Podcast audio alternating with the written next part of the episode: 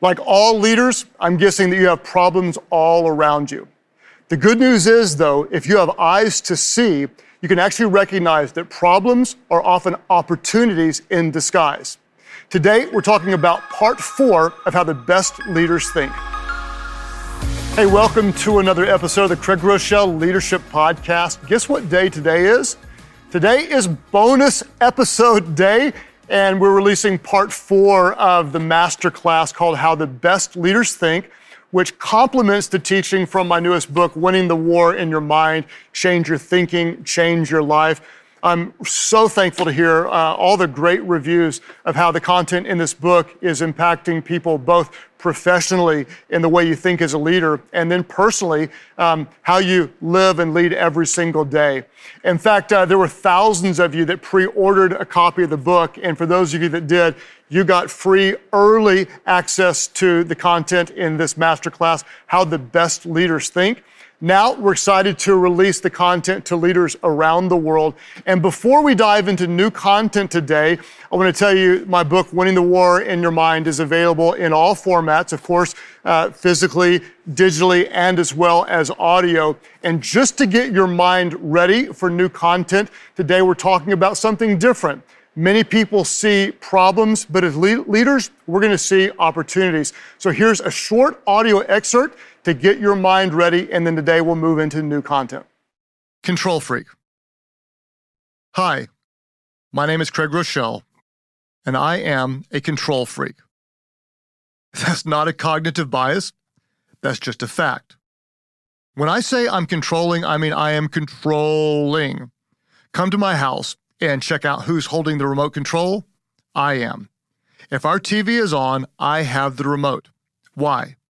because God ordained me to handle this special spiritual calling.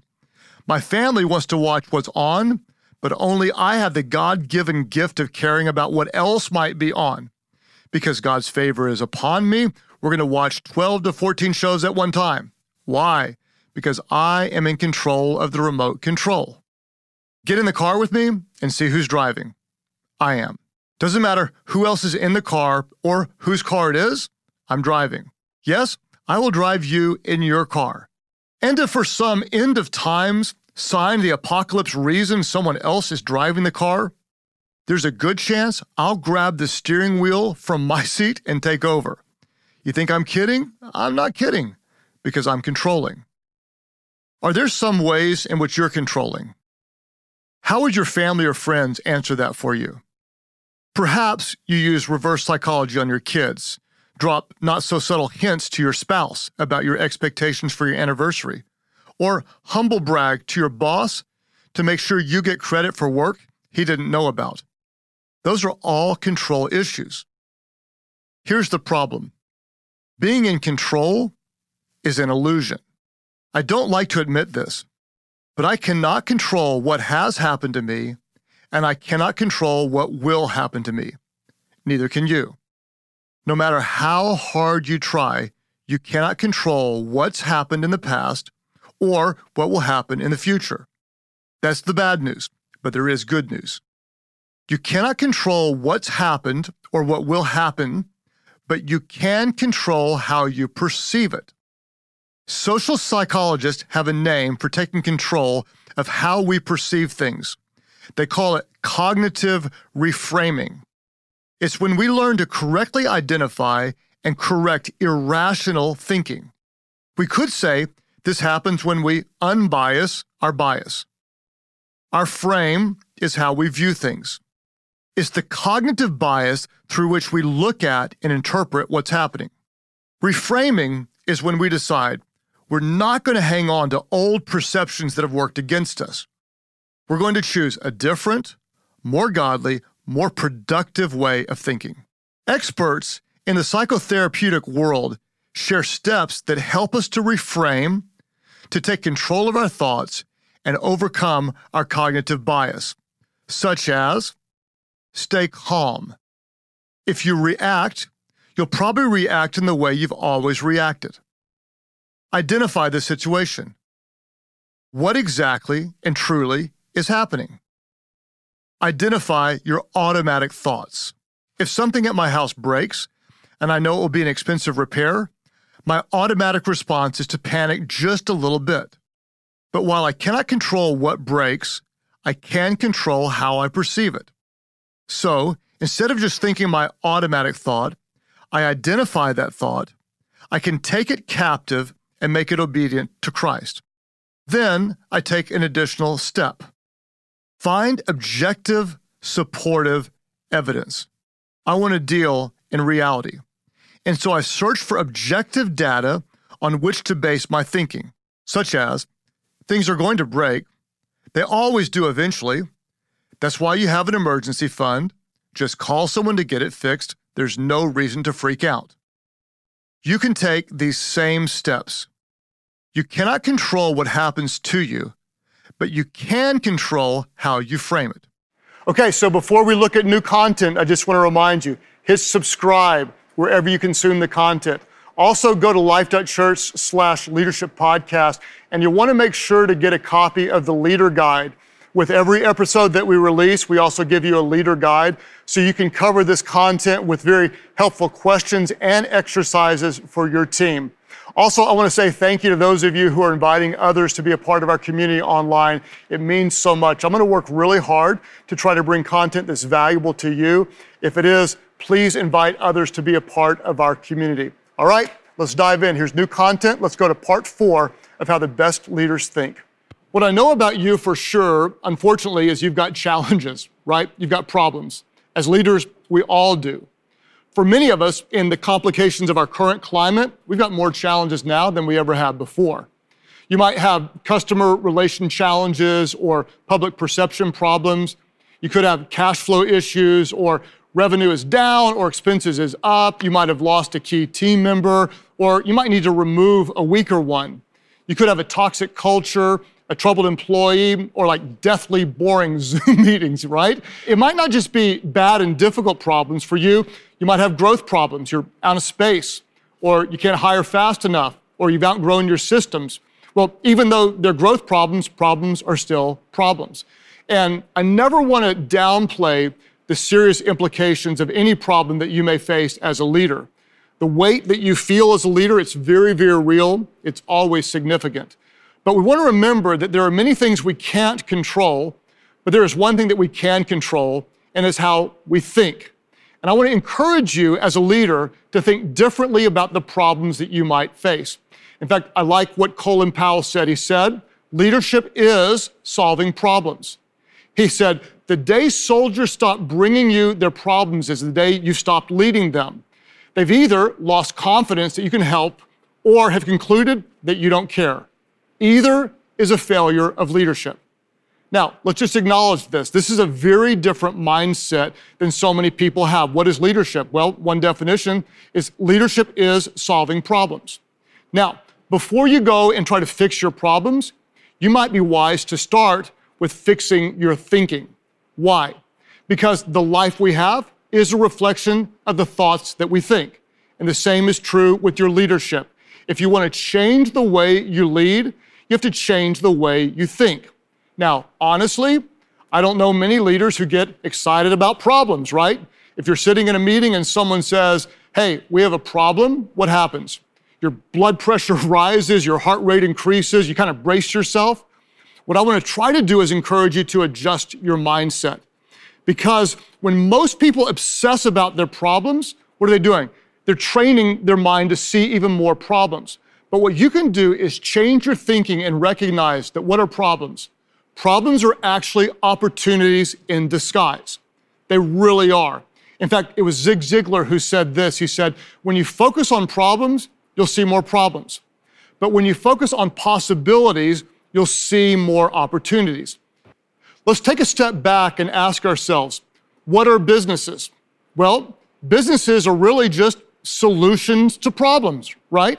What are ministries or nonprofits? The same thing. They're solutions to problems. We're providing people with support, we're giving them answers, we're meeting their needs. Essentially, we're solving problems.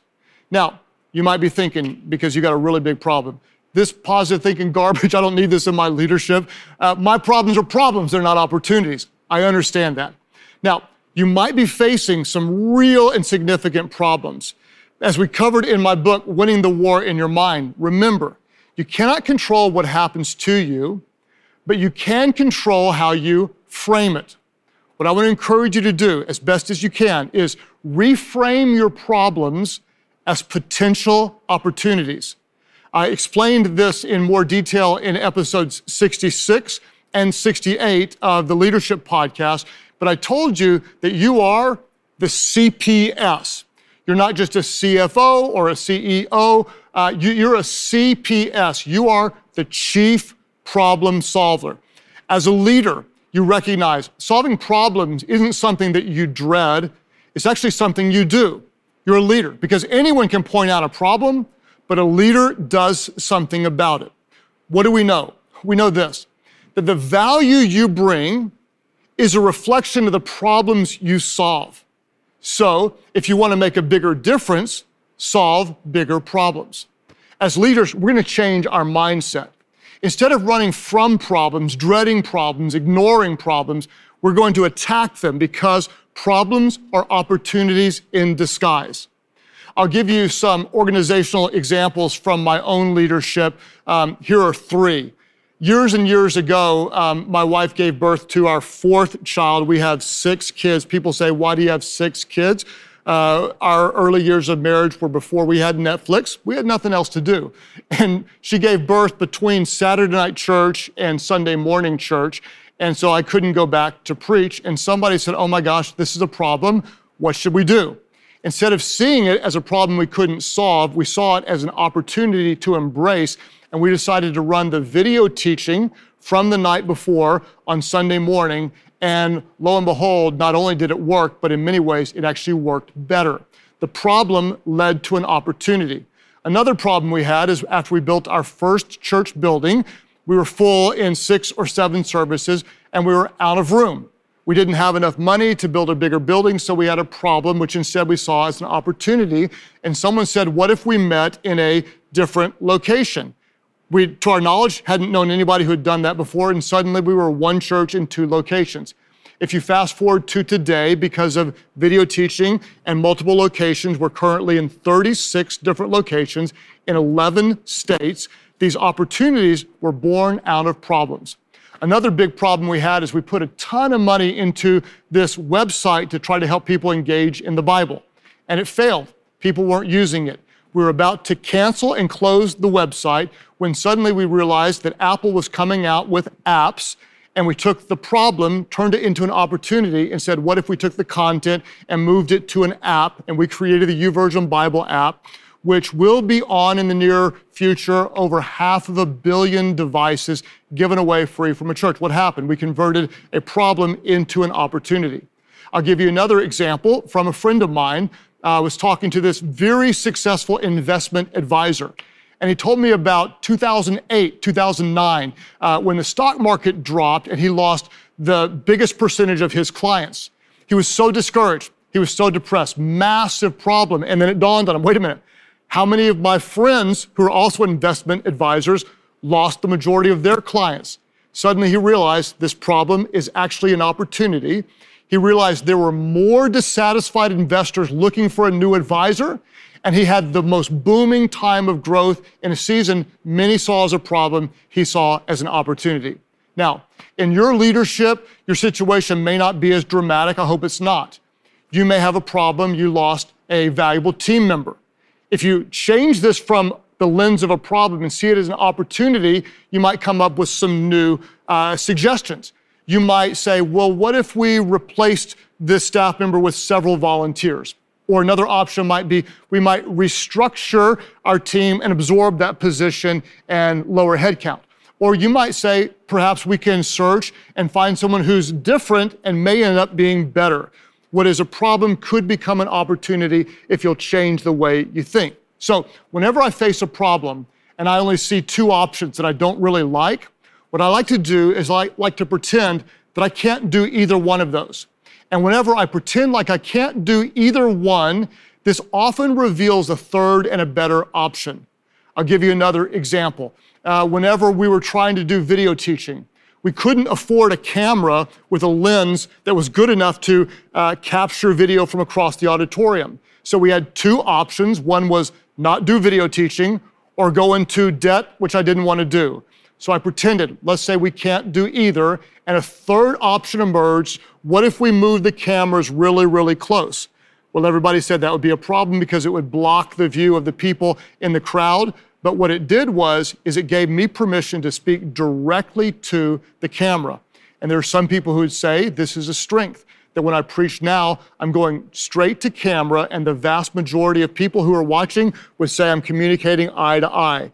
This problem created an opportunity, and we did something different with the cameras that had ever been done before, to the best of my knowledge. You can have the same result. If you eliminate the options, a third and better option might emerge. What do we know? Every crisis creates unexpected problems. We have to remember, every crisis also creates unprecedented opportunities. Most people just see the problems, but the best leaders address the problems and seize the opportunities.